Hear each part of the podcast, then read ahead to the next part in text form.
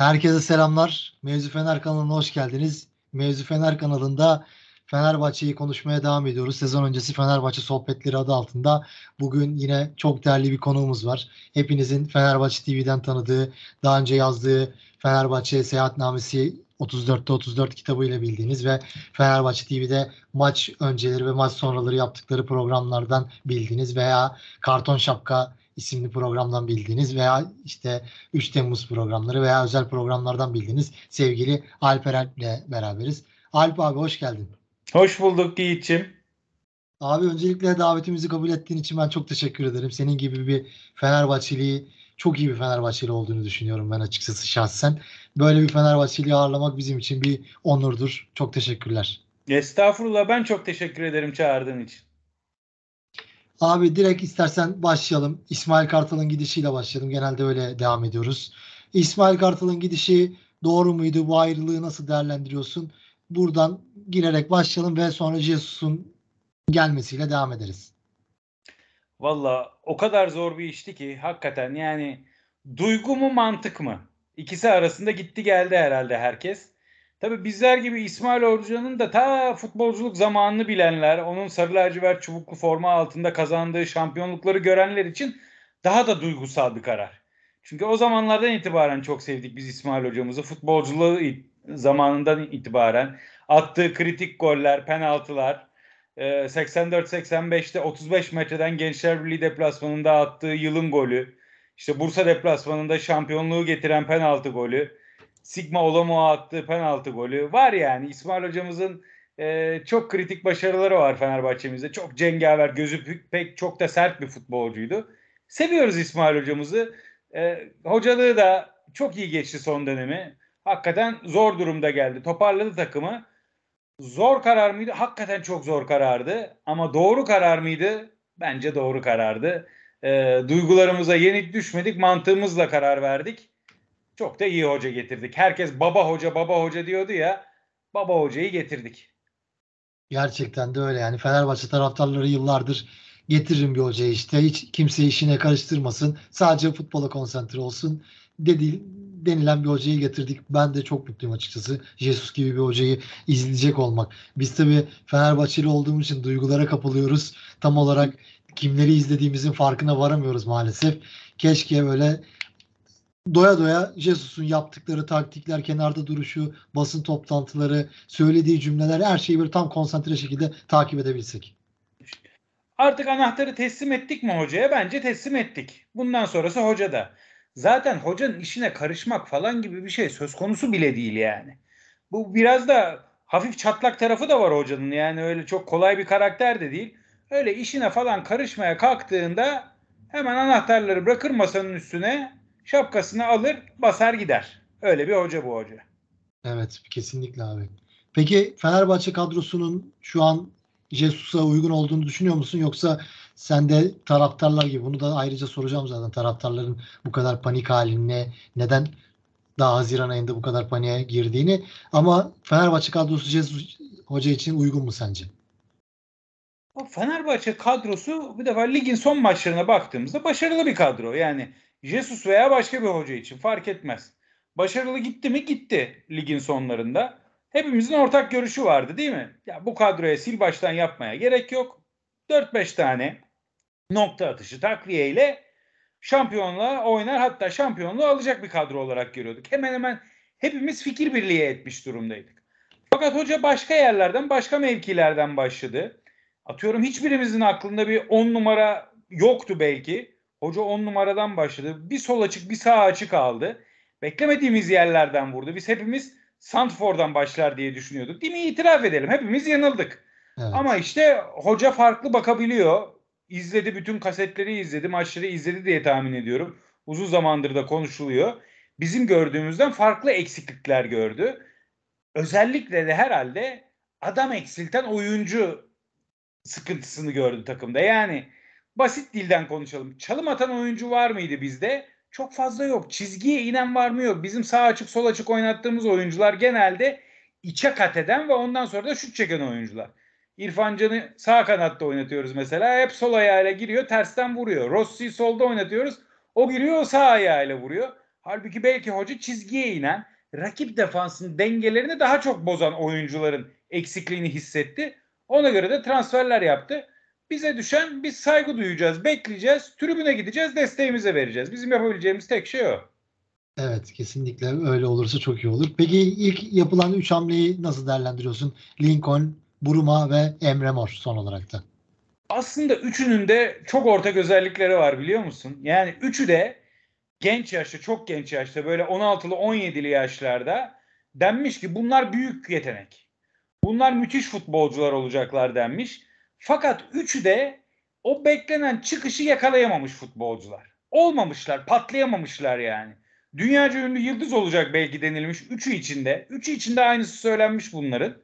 Üçü de olamamış. Ama o potansiyel hepsinin içinde var. İşte onu Jorge Jesus gibi bir kurt hoca içlerinden çıkartabilecek mi çıkartamayacak mı? Diğer hocaların elinde olmamış bunlar. Bir tek işte Emre Mor son döneminde Volkan Demirel'in altında bir patlama yaşamış. Buruma'nın gitmeleri gelmeleri var. Hiçbir zaman tam olarak patlayamamış ki ülkemizde yapılan U17 e, milli takımlar şampiyonasında çok büyük yıldız olacağı söyleniyordu ve Galatasaray'da büyük paralar vererek almıştı onu.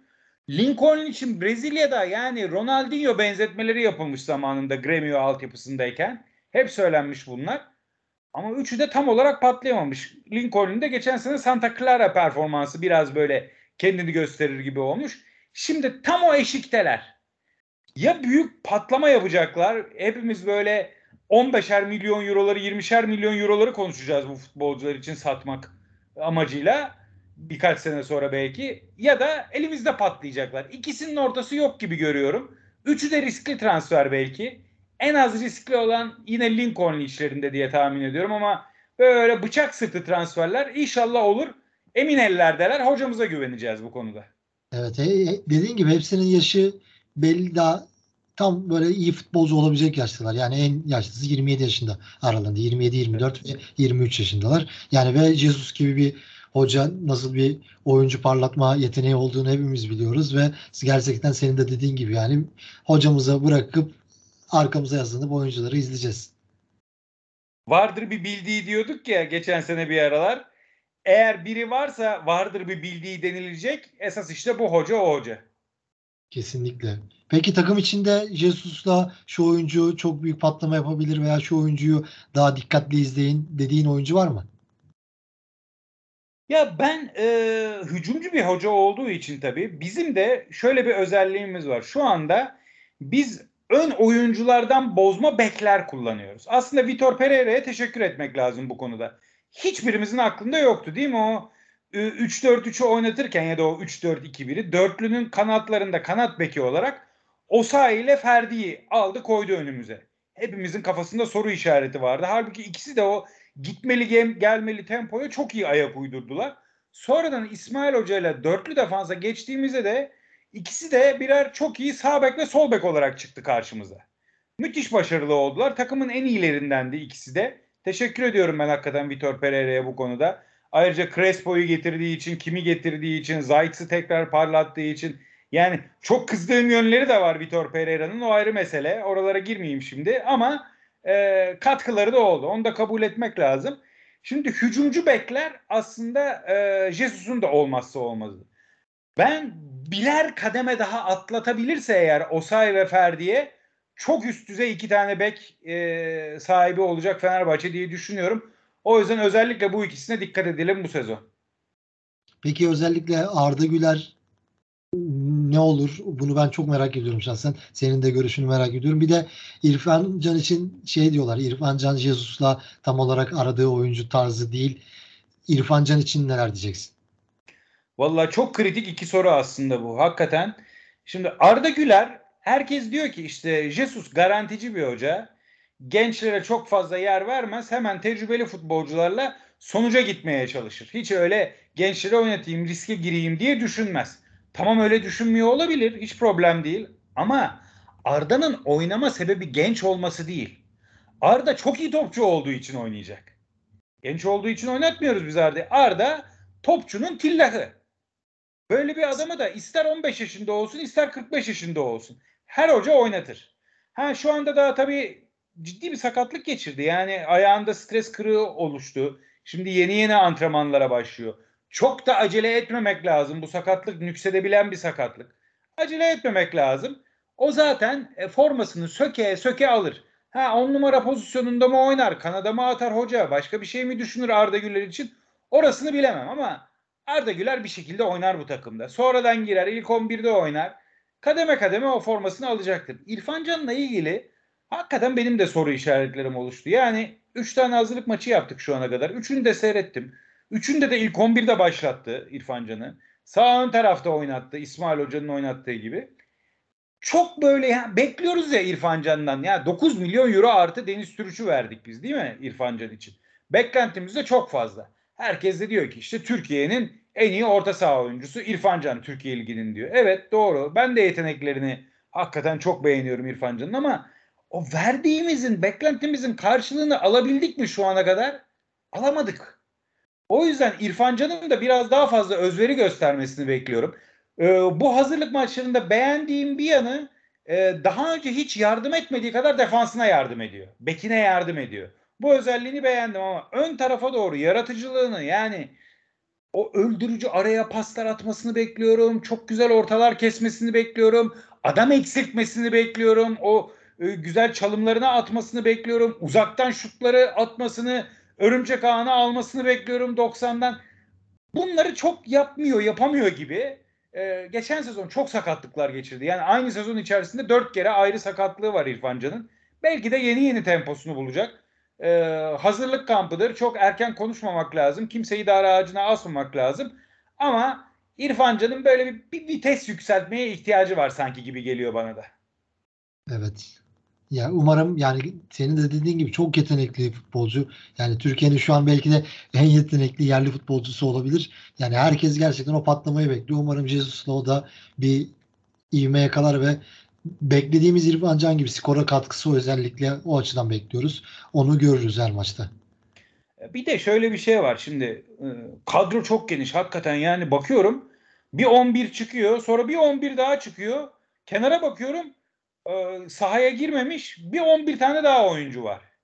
Sahaya bile girmemiş. Yani e, anormal bir kadro zenginliği var şu anda. Tabii ki gidenler olacak. Bir sürü oyuncu gidecek ama e, e, İrfan Can da dahil olmak üzere bir sürü oyuncumuz ara ara oturacaklar. Yedekte oturacak. Rotasyonlar olacak. E, İrfan Can'ın yedek oturduğu süre içerisinde surat yapmaması lazım. Özellikle İrfan Can'dan beklentim bu. Sakın ha ama sakın ha negatif enerji yaymasın Özellikle de bu hoca da çok ters teper. Saygı gösterecek, şampiyonluğa katkıda bulunacak, pozitif enerji yayacak. Eğer yedek oturursa da arkadaşlarını sonuna kadar destekleyecek. Benim özellikle beklentim bu İrfan Can'dan. Peki şey de sormak istiyorum abi. Bu taraftar taraftarların tutumunu işte daha Haziran ayında ortalığı yangın yerine çeviriyordu. İşte nerede kaldı bu forvet? Biz niye forvet almıyoruz? İşte rakiplerimiz forvet oluyor. Hem bunu diyorlar. İşte daha önce mesela geçen sene Fenerbahçe kadrosu yapıldığı zaman Mert Hakan, Rossi gibi oyuncular ilk 11'e ilk yazılan oyuncular oluyordu mesela. Herkes çok hatta Crespo. Şimdi hiç kimse ilk 18'e ilk 11'e geçtim yedeklere bile yazmıyor bu oyuncuları mesela. Fenerbahçe taraftarları böyle ani değişiklikler yaşıyor. Elbette yıllardır gelen bir başarısızlık bunda etken ama Fenerbahçe taraftarları şu süreçte nasıl davranmalı? Bizim maalesef en kötü özelliğimiz bu değil mi Fenerbahçe taraftarı olarak? Her şeyi uçlarda yaşıyoruz. Sevinci de uçlarda yaşıyoruz, üzüntüyü de uçlarda yaşıyoruz. Bir futbolcuyu ya göklere çıkarıyoruz, bağrımıza basıyoruz ama bazen o kadar çok seviyoruz ki severken zarar veriyoruz.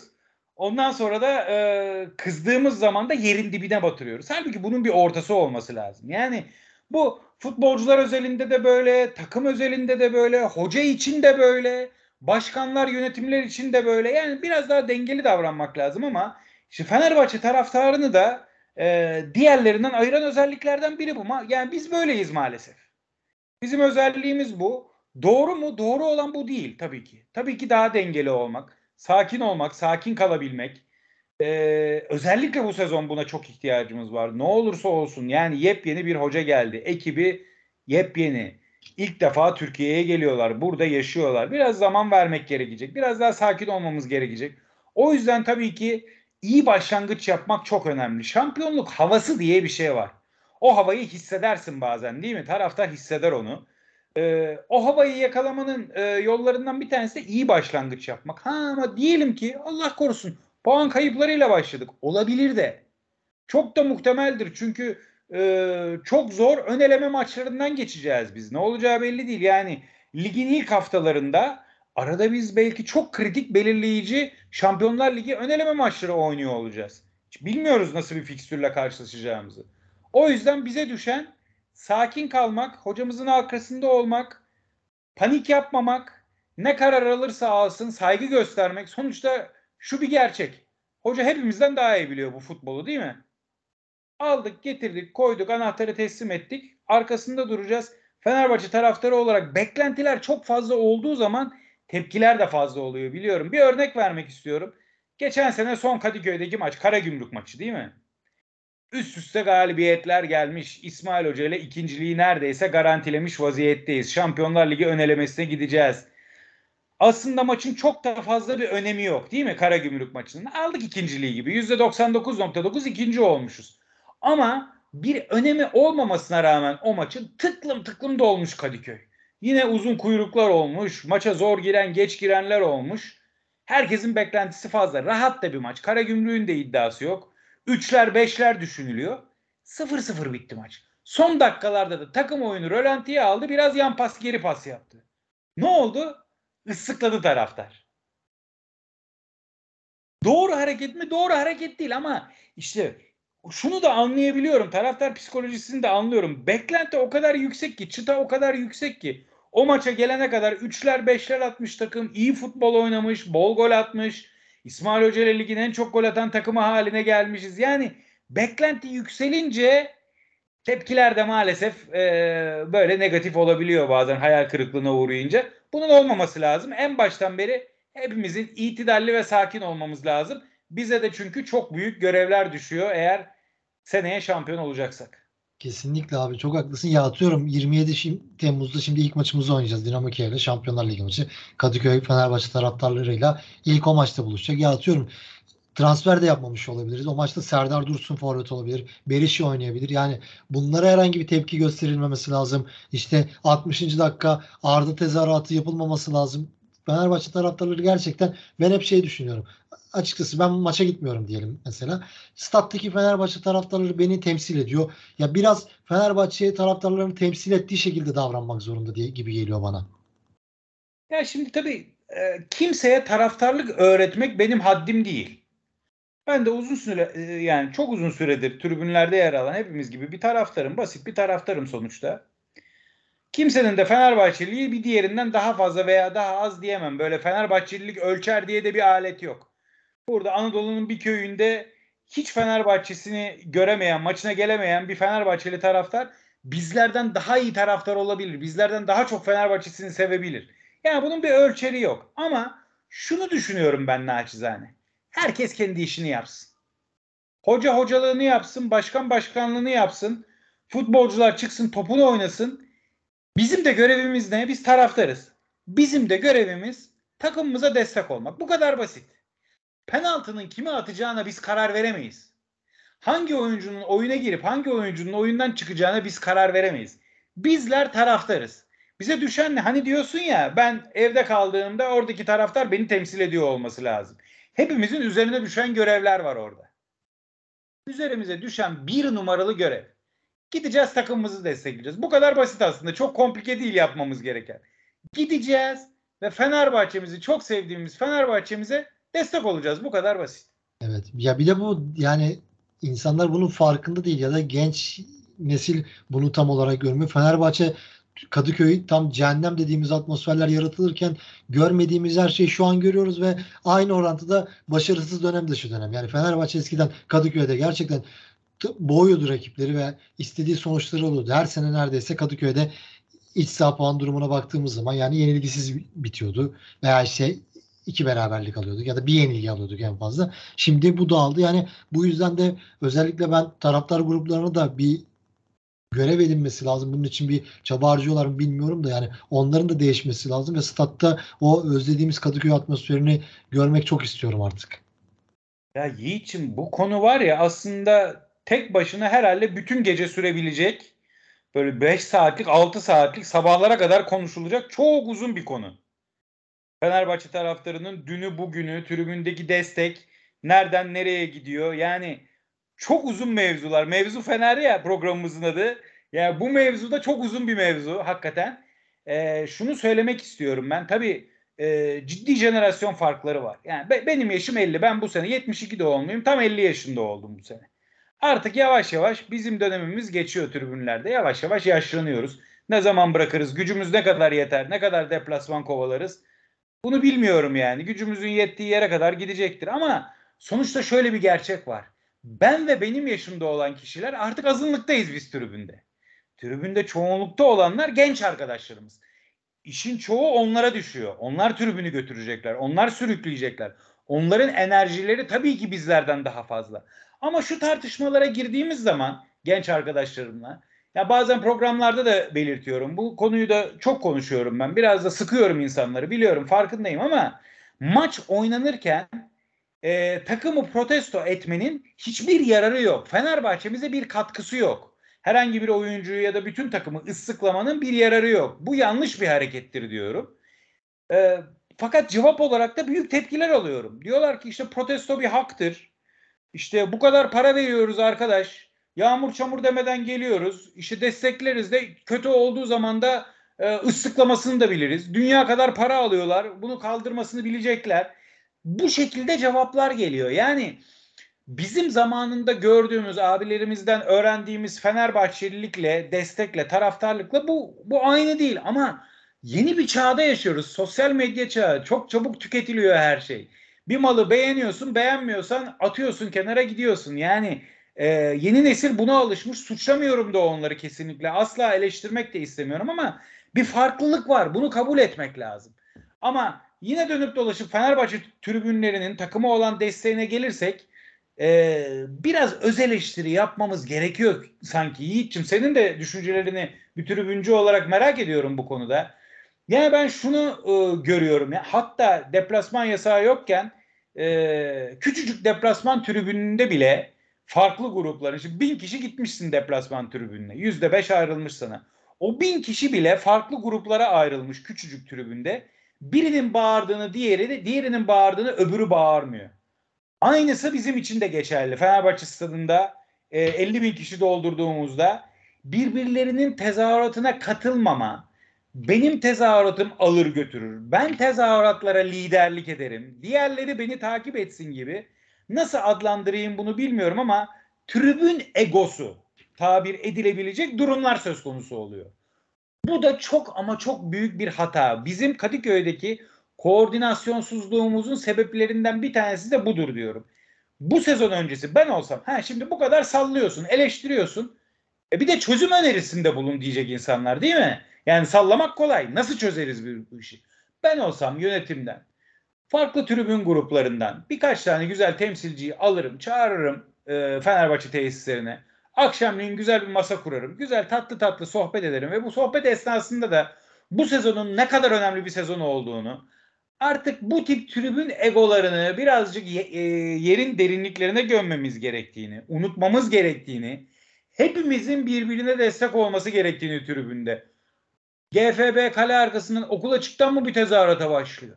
Yüklen kardeşim devam et. Sen de ona destek ol. Sen de karşılık ver. Karşılıklı güzel tezahürat. O öbür taraftan e, diğer açıktan kuzey tribününden mi başladı? Ona da destek var. Maraton üst mü girdi? Hoppa diğerleri de girsin tezahürata. Diğerleri de karşılık versin. Hep beraber olalım. Tek ses olalım. Birlikte aynı anda 50 bin kişi bağırırsak ne rakip çıkabilir ne hakemler çıkabilir o stat'tan. Ama birinin bağırdığına diğeri bağırmaz. Öbürünün bağırdığına diğeri eşlik etmezse o zaman işte son senelerde olduğu gibi rakipler de etki altına girmez. Hakemler de girmez. Hatta seni doğrarlar o Kadıköy'den çıkarlar diye bağlamış olayım. Çok konuştum. Yok estağfurullah abi konuş keyifle dinliyorum ve bizi dinleyenler de umarım keyifle dinliyorlardı zaten ben öyle düşünüyorum.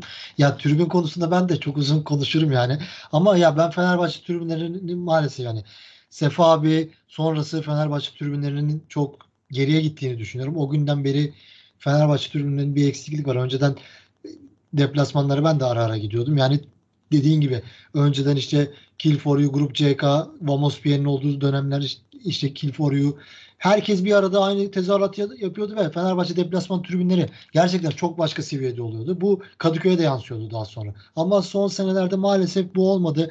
Bir arada zaten bir ara özellikle genç Fenerbahçelilerle Anadolu GFB kavgası oldu. Tribünler daha da bölündü. İşte kombine satılmayan dönemler oldu ve Fenerbahçe tribünleri her geçen gün geriye gitti. Ya geçmişi de çok işte geçmiş şöyleydi böyleydi demek de ne derece doğru bunu da tam bilmiyorum da umarım senin dediğin gibi Fenerbahçe yönetimi bir adım atar ve bu konuda tribün liderleriyle tribün gruplarıyla oturulur ve bir konuşulur. Ona göre bir yol haritası belirlenir ve onu Fenerbahçe tribünleri de eski günlerine kavuşur diyorum ve böyle bağlıyorum ben de açıkçası. Evet, yani çok da karamsal bir karamsar tablo çizmek istemem. Geçen sezonun son bölümünde aslında o Karagümrük maçındaki son protesto hariç iyiye giden de bir gidiş vardı. Bunu da kabul edelim. Yani e, bir o Konya Spor maçıyla başlayan güzel çıkış dolu tribünler değil mi? E, üst üste güzel maçlar da geçirdik. Yani Fenerbahçe tribününün kendini hissettirdiği böyle sahaya kısmen de olsa eskisi gibi demiyorum ama kısmen de olsa biraz kabus gibi çöktüğü maçlar da oldu. E, katkı da verdi, takımı da ateşledi. Yani e, olumlu yönünden bakalım. E, takım da kaldığı yerden devam etsin, tribün de kaldığı yerden devam etsin. E, aynı destek sürsün yeni sezonda da inşallah. İnşallah abi. Seni bulmuşken şeyi de sormak istiyorum. Fenerbahçe kombineleri satışa çıktı ve tamamen tükendi. Ya açıkçası fiyatına pahalı diyenler vardı. İşte satıldığı için bütün hepsi bittiği için işte gördünüz mü gayet demek ki uygunmuş diyenler de oldu. Sen bu Fenerbahçe'nin bu bilet fiyatlandırma politikası hakkında ne düşünüyorsun? Ben açıkçası şahsen bir fikrimi de söyleyeyim. Fenerbahçe'nin ben bir Kocaeli'de yaşıyorum. Ben Kocaeli'den maçlara gidip geliyorum yıllardır. Fenerbahçe'nin özellikle İstanbul'da bir kitlesinin oluştuğunu düşünüyorum böyle kemik kadro. Basket maçına da genelde onlar gidiyor. Futbol maçına da genelde onlar gidiyor. Voley, voleybol maçına da genelde onlar gidiyor. Farklı bir Fenerbahçe taraftarlarını stada çekemediğimizi düşünüyorum. Bu fiyat politikasından dolayı özellikle ve Fenerbahçe'nin biraz daha Anadolu'ya hitap etmesini düşünüyorum. Bununla ilgili senin de görüşlerini çok merak ediyorum. Çok güzel söyledin. Ben de şöyle e, gireyim lafa. Fenerbahçe halkın takımıdır. Değil mi? Bu ta eski Türk filmlerinden beri bildiğimiz bir şey. Fenerbahçe halktır. Halkın ta kendisidir. Ama dediğin gibi işte e, şimdi stadın 36 bin adet kombine sattığın zaman e, senede bir kere iki kere maça gelme imkanı olan Anadolu'dan gelecek işte Sivaslı adam senede bir kere İstanbul'a geliyor denk geldiğinde Fenerbahçe'mi göreyim diyor ya da bir tane maça gideyim de Fenerbahçe'mi seyredeyim diyor. Bilet bulma şansı çok az. E, çünkü satılmıyor olacak. Şimdi %5'te deplasman tribünü geldi. Hop 2500'de ona ayırdığın zaman her maç satılacak bilet adedi çok çok az olacak. E onların da bir kısmı derneklere öncelik verilecek yine kongre üyesi e, olanlara öncelik verilecek. Genel satışa ne kalacak? Belki de hemen hemen hiçbir şey kalmayacak bu maçlarda. Dolayısıyla biz gitgide halktan daha fazla kopuyor olacağız. %100 katılıyorum sana. E, bilet fiyatları ile ilgili de tabii değerlendirirken Fenerbahçe'yi de Türkiye'den soyutlamak mümkün değil. Yani Türkiye'nin şu andaki e, girmiş olduğu ekonomik sıkıntılar, her şeyin ama her şeyin fiyatlarının bu kadar e, arttığı bir dönem içerisinde kombine fiyatlarının aynı kalmasını düşünmemiz mümkün değildi. Yani kulübümüze de büyük haksızlık olur, yönetime de büyük haksızlık olur. İlla ki bir zam olacaktı. Ciddi bir zam yapıldı. Ee, çok fazla eleştirmiyorum. Sadece ama sadece yine o halktan yola çıkarak söyledik ya Belki kale arkası tribünler bir tık daha az, e, daha düşük tutulabilirdi. Çünkü imkanı olmayan taraftarlarımız e, orada da kale arkası fiyatı da çok az değil. 2.900'e mi satıldı? Evet. 2.900 diye biliyorum. E, evet. E, az bir rakam değil imkanı olmayan taraftarlarımız için. Zorlanmışlardır, alamamışlardır. Yani o belki birazcık daha düşük tutulabilirdi ama onun dışında fiyatlarla ilgili hakikaten çok fazla eleştirebileceğim bir şey yok. Yani özellikle euro bazında, dolar bazında baktığında tribün gelirleri giderek azalıyor, eriyor ama yabancı futbolculara euro bazında maaş veriyorsun. Bon servisleri öyle ödüyorsun. Çok çok e, çok zor. E, kulübü yönetenlerin işi hakikaten çok zor. O yüzden çok fazla eleştirmiyorum. Anadolu'ya gelince de e, ben olsam hep söylüyorum bunu. Her hazırlık döneminde giderim iki tane Anadolu'nun ücra köşesinde hazırlık maçı yaparım. Atıyorum bu sene ben olsam ne yapardım? bir Siirt'te bir tane Bitlis'te maç yapardım gelirdim. Ya da giderdim bir Yozgat bir Çankırı yapar gelirdim. Ya da bambaşka bir şey yapardım. Bir Bayburt bir Gümüşhane yapardım. Oralardaki insanlara ulaşırdım gelirdim. Kars yapardım Ağrı yapardım gelirdim gibi gibi yani Fenerbahçe'sini görmesi çok çok zor olan orada o kadar güzel o kadar tertemiz Fenerbahçeliler var ki onlara Fenerbahçe'yi götürürdüm. Ee, her sene de yapardım bunu. Her sene de farklı bölgeden farklı yerler seçerdim. Bunu bir plan program halinde yapardım. Hatta kışın o ara olursa eğer bu sene de Dünya Kupası var çok olmayacak ama oraya da bir tane maç sıkıştırırdım. Ha bu sene ne oldu? Sakarya'da iki tane hem de hazırlık maçı olacak Fenerbahçe'nin gibi gözüküyor. Hull City ile Acun Ilıcalı'nın takımı ve Sakarya Spor'un sezon açılışı ikisi birden olacakmış galiba. Sakarya'da Fenerbahçe'nin kalelerinden biridir. Sen de Kocaeli'ndensin biliyorsun. Kocaeli de aslında çok sağlam Fenerbahçelilerin olduğu yerdi. Sıkıntılı deplasmanlardır, zor deplasmanlardır. Az buz taşlanmazsın, olay olur, e, gergin olur ama Fenerbahçelisi de boldur oraların. E, Marmara'da hem Kocaeli, Sakarya'da hem de Trakya'da Fenerbahçeliler e, üstünlüktedir, çoğunluktadır. Oraya gidecek, orayı seçmiş e, Fenerbahçe yönetimi. O da güzel. E, bence hiç fena e, fikir değil. Mesela ben olsam bir Sakarya bir Kastamonu sıkıştırırdım. O daha güzel olurdu ama e, buna da razıyız. E, Anadolu'ya çok ama çok e, önem vermek lazım diye düşünüyorum. Kesinlikle abi ben de böyle düşünüyorum. Peki güzel gelişme yaşandı. Dün federasyon sonunda deplasman yasağını kaldırdı. Kaldırmasını zaten bekliyorduk artık. Yeter çünkü Covid'de bittiğini umuyoruz artık ya da etkisini eskisi gibi olmadığını düşünüyoruz ve bunun yanında da %5 olan kapasite eğer ev sahibi tribün isterse ev sahibi yönetim %30'a kadar çıkacak. Böyle sana pas atmadan önce şunu söyleyeyim. Bu %30'a ben puan durumada hemen baktım takımlara falan. Yani depla, ev sahibi tribünlerinin dolmadığı Alanya'da, Antalya'da, işte Karagümrük, Gaziantep, işte Hatay, İstanbul, Kasımpaşa bu gibi takımlarda Fenerbahçe'ye kesinlikle %30 kontenjan verilmesi gerekiyor. Sen bu yasakla ilgili ve %30 ile ilgili neler diyeceksin? Bir de ekstra deplasman tribün konusunda sen geçenlerde bir açıklama yapmıştın. Kombine satılsın. Deplasmana da kombine olsun. Sen bununla ilgili neler diyeceksin? Bir de deplasman tribünü biletleri sence nasıl satılmalı? Çünkü çok satış konusunda da büyük sıkıntılar duyuyoruz. Sen de yakından şahit oluyorsun bunlara. Bununla ilgili neler diyeceksin? Ya deplasman futbolun en önemli renklerinden biri değil mi ya deplasman tribünü? Kesinlikle abi. Bu sene izledik işte Avrupa'dan maçları seyrediyoruz. Almanya'da şakır şakır gidiyor deplasman taraftarı. İngiltere'de herkes gitti. İtalya'da gitti, İspanya'da her tarafta gittiler. Bir biz de gitmediler ne hikmetse.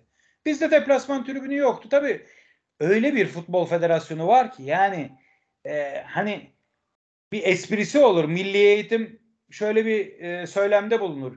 Ya okullar olmasaydı şu milli eğitimi ne güzel yönetirdik, ne rahat yönetirdik derler. İşte bizim futbol federasyonunda öyle. Yani deplasman aman olmasın da hiç başımıza dert almayalım diye düşündü, düşündü. Elini taşın altına e, koymadı. E ne oldu? Tribünler bomboş kaldı. E, bomboş kalınca kötü, e, çıplak bir görüntü çıkıyor ortaya. Sonra diyorlar ki e, Türk futbolunun marka değeri düş. E düşer tabii. Bomboş tribünlerle sen marka değeri yaratabilir misin? Deplasman tribünü bu işin rengidir. Deplasman taraftarı gittiğinde, o şehrin içinde gezdiğinde maça gel gitmeye niyeti olmayan ev sahibi tribün taraftarı varsa onlar da maça giderler. Ya adamlar gelmiş biz de gidelim biz de takımımızı destekleyelim derler. Dolayısıyla full olur tribünler. Daha çok kişi yani eski zamandaki maçları hatırlıyoruz. Dolu tribünler, hınca hınç dolu tribünler. Öyle olsun tabii. Ev sahibi tribün de gelsin. E, deplasman tribünü de gelsin. Ha burada söylemiş olduğun %30'luk karar çok önemli. Şimdi orada bir ibare var. Demişler ki iki tarafta anlaşırsa ve valilik izin verirse. Şimdi bu çok havada kalan bir tanım. Burada birazcık bir diretme olması lazım bence. Futbol Federasyonu'nun Kulüpler Birliği ile yaptığı toplantıda şunu söylemesi lazım. Takım ayırmadan. Burada bir defa eğri oturup doğru konuşalım. Zaten kendi %95'ini dolduran dört tane takım var. Dört tane büyük takım haricinde diğerlerinin hiçbiri ama hiçbiri bu 95'i dolduramıyor. Bir tek işte belki Adana Demirspor ve Ankara gücü biraz daha taraftar kültürü olan takımlar. Onlar büyük takımlarla oynarken %95'i doldurma şansları var. Diğerleri Fenerbahçe, Galatasaray, Beşiktaş, Trabzon'la oynarken bile full yapamıyorlar tribünlerini. Dolayısıyla otomatikman bu adamlara diyeceksin ki %30 ayıracaksın kardeşim. Sen şu anda tribününü, turnikeni, girişlerini, çıkışlarını ona göre ayarla diyeceksin. Bunun talimatını vereceksin. Ha bunu diyemiyor musun? Çözümler var. Ya çözüm üretmek çok kolay. Yeter ki sen isteyesin çözüm bulmak. Dersin ki tamam yüzde beş, yüzde on ayırdın en başta. Yüzde on zorunlu. Yap yüzde onu zorunlu en başta. Ondan sonra de ki maç cumartesi mi? Çarşambaya kadar. Sen sattın sattın ev sahibi. Yüzde doksan beşini sattın mı ev sahibi olan? Hiçbir lafım yok. Ya da yüzde doksanını sattın mı? Hiçbir lafım yok. 90 ev sahibi yüzde on deplasman. Stat full herkes mutlu. Ha satamadın mı? Bomboş mu kaldı? O zaman aç bakalım. Aç bakalım kademe kademe. Onu 15 yap. 15'i 20 yap. Blok blok açarsın. Artık teknoloji diye bir şey var. Blokları teker. O biri mi bitti? Tak bir tane daha yandaki bloğu açarsın. O da mı bitti? Tak bir tane daha açarsın. Bunları yapmak çok kolay. Sen yeter ki isteyesin. Yeter ki çözüm üretesin. Şimdi Karagümrük'le maç yapıyorsun. Olimpiyat stadına gideceksin. 80 bin kişi. Karagümrük'ün geçen seneki taraftar ortalaması kaç biliyor musun? Bin. 79 bin kişilik boşluk olmuş orada. Sen Karagümrük'e değil. Yani rakamlar belli. Rakamlara göre de karar alabilirsin. Karagümrük veya bu minvalde takımlara yani Başakşehir'de olabilir bu. Dolduramayan bir sürü başka takım var. Onlara diyeceksin ki en baştan sen %30'unu aç kardeşim. Geçen seneki performansın bu. Ha bu sene daha yüksek performansa ulaşırsın. Seneye bu %30'u düşürürüz biz. Bu performans gibi, performans kriteri gibi uygulayabilirsin bunları. Bunların hepsi yapılır. Önemli olan tribünlerin dolmasıdır. Eğer bu %5'ten %10'a çıkan rakam %30'lara da çıkarsa şimdi işte o bilet satışı kısmına geliyorum. O zaman o bilet satışı kısmında da rahatlarsın. Şimdi sen gittiğin yerde atıyorum Sivas'a gittin. Sivas'ın stadı kaç bin kişilik? 30-35 bin kişilik var değil mi? Bayağı büyük. Ya da Konya'ya gittin 40 bin kişi. 2 bin kişilik deplasman tribünü var. Şimdi 2 bin kişilik deplasman tribününü e, dağıtırken zorluk çekebilirsin. Çok talep olabilir. Ama sen eğer %30 ayırtabilirsen Konya'da ya da %20 ayırt. %20'ye çıkartırsan 7-8 bin kişiye çıkıyor. Ha işte o zaman bilet satışında da sorun olmaz. Rahat rahat satarsın o biletleri. Ne tribün grupları birbiriyle kavga eder, ne dernekler kavga eder, ne insanlar kırılır, ne Anadolu'da yaşayan ve senede bir kez iki kez kendi takımını kendi deplasman tribününde desteklemek isteyen, yanında elinde çocuğunu tutup da Fenerbahçe şapkasıyla bayrağıyla tribüne götürmek isteyen babalar kimse ama kimse mağdur olmaz. Ama bu mağdur olmamanın sebebi bir defa %5'i unutacağız. %5 bitti. Unut. Yok o %5 diye düşün. Çünkü büyük takımlar dışında kimse beceremiyor bunu. Ha Eskişehir olsaydı, Bursa olsaydı, tribünü daha sert olan taraftarlar, senin Kocaeli olsaydı, Sakarya olsaydı onlar da doldurabilirdi. Ama şu anki mevcut sistemde mevcut takımlarla dolmuyor bu tribünler. O yüzden o %5'leri unutacaksın. Kademe kademe arttıracaksın. Ama çok kritik burası. Tekrar ediyorum o yüzden burasını. O açıklamaya koyduğun %30 kısmında eğer anlaşırlarsa, eğer valilik izin verirse kısmını uygulamaktan çok bunu birazcık direteceksin kulüplere. Kulüpler Birliği toplantısında federasyon yetkilileri bir araya gelecek, ricacı olacak, talimatlarını verecek. Bunu yaptıracaksın. Biraz zorlayacaksın, tribünleri de dolduracaksın. Kesinlikle abi. Peki ya ben de bu konuda şunu ekleyeyim. Sen de katılır mısın bilmiyorum tabii ki de. Ben atıyorum Fenerbahçe nereye gidiyor diyelim. Kayseri Fenerbahçe maçı var diyelim. Fenerbahçe belli bir kapasite atıyorum. 2000 kişilik yer ayrıldı deplasman tribüne. En az bin tanesi sadece Kayserili Fenerbahçelilere ayrılmak zorunda diye düşünüyorum ben. Keşke böyle olsa. Ben yıllardır bunu söylüyorum. Ya ama tabii ki de yapmıyor kulüp genelde. Çünkü senin de dediğin gibi o şehirlere Fenerbahçe senede bir kere gidiyor sadece. O Kayseri'deki Fenerbahçeli bunu yaşamak zorunda bence.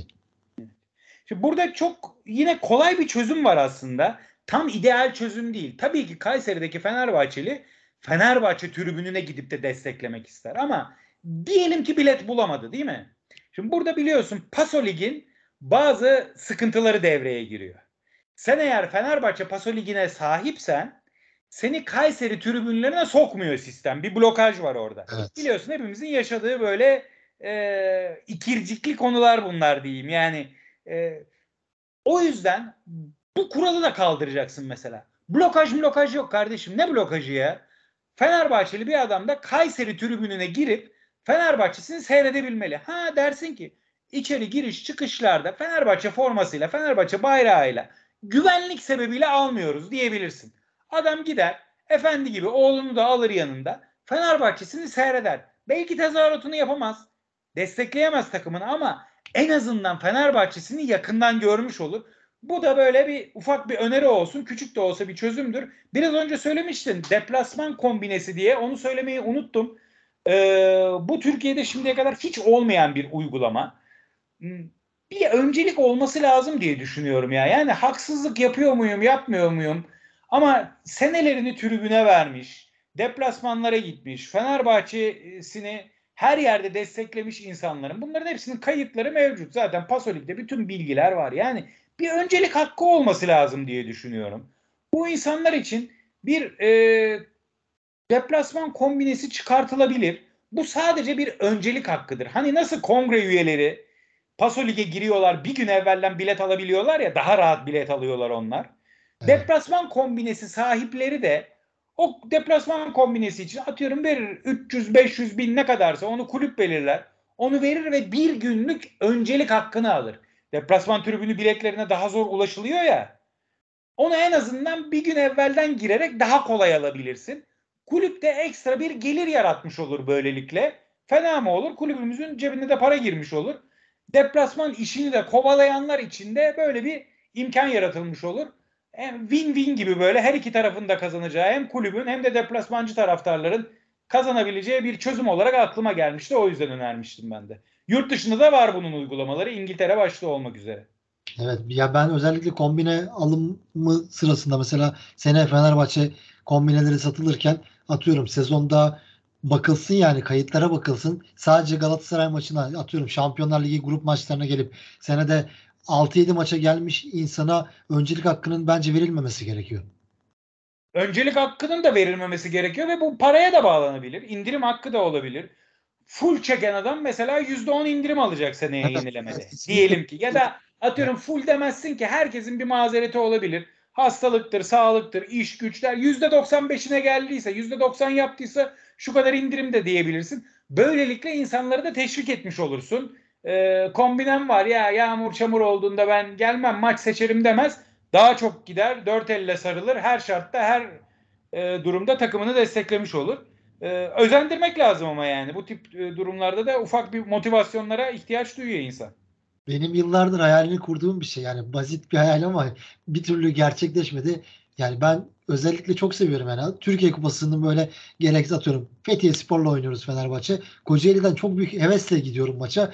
O gittiğim Fethiye Spor maçında tribünlerin tamamen dolu olduğunu bir gün görmek istiyorum. Bunu henüz göremedik Fenerbahçe maçlarına gittiğim zaman. Umarım bir gün bunu görürüz gerçekten. Ya işte maç seçiyoruz ya maalesef böyle de bir durum var. Yani e, Türkiye'de tabii şunu kabul edelim. Biz futbolla yatıp futbolla kalkıyoruz diyoruz ama e, bizde bir İngiltere'deki gibi falan futbol kültürü yok. Bunu kabul edelim. Bizde evet. spor kültürü yok. Bizde başarı kültürü var. Biz birazcık başarıya tapıyoruz maalesef. E, her maça gelen, her ne şart olursa olsun takımını desteklemeye gelen küçük bir azınlık var. E, o, o küçük bir azınlık da işte maalesef nesli tükeniyor. Ben kendimi övmüş olmayayım ama 84-85'ten beri bütün maçlara geliyorum ben. Sürekli maça gidiyorum. E, Fenerbahçe'nin Kadıköy'de İstanbul'da olup da İstanbul'da olup da gitmediğim maç sayısı 2. 84'ten beri kaç sene olmuş? 38 sene olmuş. Evet. Birinde kızım doğdu, öbüründe de dedem vefat etti. İki kere İstanbul'da olup da maça gelemedim. İstanbul'daysam maça gelirim ben. Baş, başka bir şey, başka bir iş, iş, güç, yemek, içmek, sosyal aktivite, program, ziyaret, akraba böyle bir şey yok. Fenerbahçe varsa Fenerbahçe vardır o gün. Bitti bu kadar. Ama e, kaç kişi var böyle? Çok da fazla adam yok. Ben e, hayatını Fenerbahçe'ye göre ayarlayan çok kişi var. E, ben geçenlerde kaba bir hesap yaptım. E, bu sene bir de şey çıktı başımıza. Kadın futbolda çıktı. Onlar da çok iyi performans sergilediler bu sene işte voleybollara gidiyorsun, basketbollara gidiyorsun, kadınına erkeğine. Kadın futbolu da ekledik. 6 tane ana branş olmuş oldu. 110 maça gitmişim ben bu sene aşağı yukarı. Belki 112'dir, belki 108'dir. Tam sayısını bilmiyorum ama 110 tane maça gitmişim. Bunu yaparken hiçbir şekilde gocunmuyorum ya. Zevkle gidiyorum, keyifle gidiyorum. Fenerbahçe'nin peşinden gidiyorum. Sarı lacivert çubuklu'nun peşinden gidiyorum. Büyük mutluluk duyuyorum.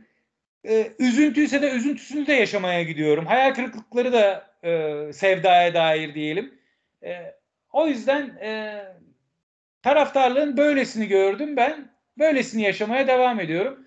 Gücüm yettiği müddetçe de e, böyle devam edeceğim ama senin o Fethiye Spor benzetmene geri döneceğim. İşte o Fethiye Spor maçı bir günün birinde dolar mı? E, ben göremem diyeyim. Benim yaşım yetmez. İnşallah ileride olur.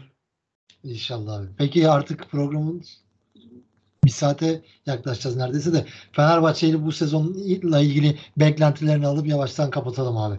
Fenerbahçe'den ne bekliyorsun bu sene ne olur diyelim ve yavaştan kapatalım. Valla 100. yılında Cumhuriyetimizin şampiyonluk Fenerbahçe'ye yakışır diye bir söylem çıktı. Çok da güzel bir söylem. Hakikaten Fenerbahçe'mize yakışır. Ee, beklentim şu. Ee, yine taşlar döşenecektir yolumuza. Yine e, hakem doğramaları da olabilir. Federasyondan hatalı uygulamalar olabilir. Yenilebiliriz. Puan kayıpları olur. Hayal kırıklıkları olur. Bu sefer kırılmayalım. Benim beklentim o. Hani şunu söylüyoruz ya ya çok kırılgan cami. Ya niye kırılganız ya? Büyük camiasan kırılmayacaksın. Kırılgan olmayacaksın. Bunları aşmamız lazım. Trabzon sonrası geçen sene o havaalanı megafondu şuydu buydu açıklamalardı derken kendi kendimizi imha ettik. Etmeyelim. Sağlam duralım, dik duralım. Hocamıza, yönetimimize, futbolcularımıza güvenelim. En başta da biz taraftarlar olarak taraftarlar olarak sonuna kadar destek biz elimize biz üzerimize düşeni yapalım. Olursa olur olmazsa olmaz ama biz sonuna kadar desteğimizi verelim. Ama en sonunda da çok özledik ya. Yani ilk defa bu kadar uzun bir dönem şampiyonluk göremediğimiz bir periyot girdi araya. Çok özledik. Ee, sezon sonunda 2023 yılında 2023 Mayıs'ında o çok özlediğimiz şampiyonluğa kavuşalım. Hep beraber inşallah kutlayalım. O özlediğimiz şampiyonluklar ondan sonra da üst üste gelsin inşallah diyorum. Abi umarım dediğin gibi olur her şey. Güzel başarılar konuşuruz. Abi ağzına sağlık. Çok güzel bir yayın oldu. Ben çok büyük keyif aldım. Geldiğin için çok teşekkür ediyorum sana. Umarım... Ben de çok teşekkür ederim. İçimden ne geçiyorsa hepsini takır takır söyledim valla. Üzdüklerim, kırdıklarım da olabilir belki ama kalbimizden geçenler neyse onları dile getirmeye çalıştım. Ee, harika bir sezon olsun. Herkese selamlar, saygılarımı iletiyorum. Hoşçakalın. Çok teşekkür ederiz. Bizi dinleyen herkese de teşekkür ederiz. Fenerbahçe'yi konuşmaya Mevzu Fener kanalına devam edeceğiz. Şimdilik hoşçakalın.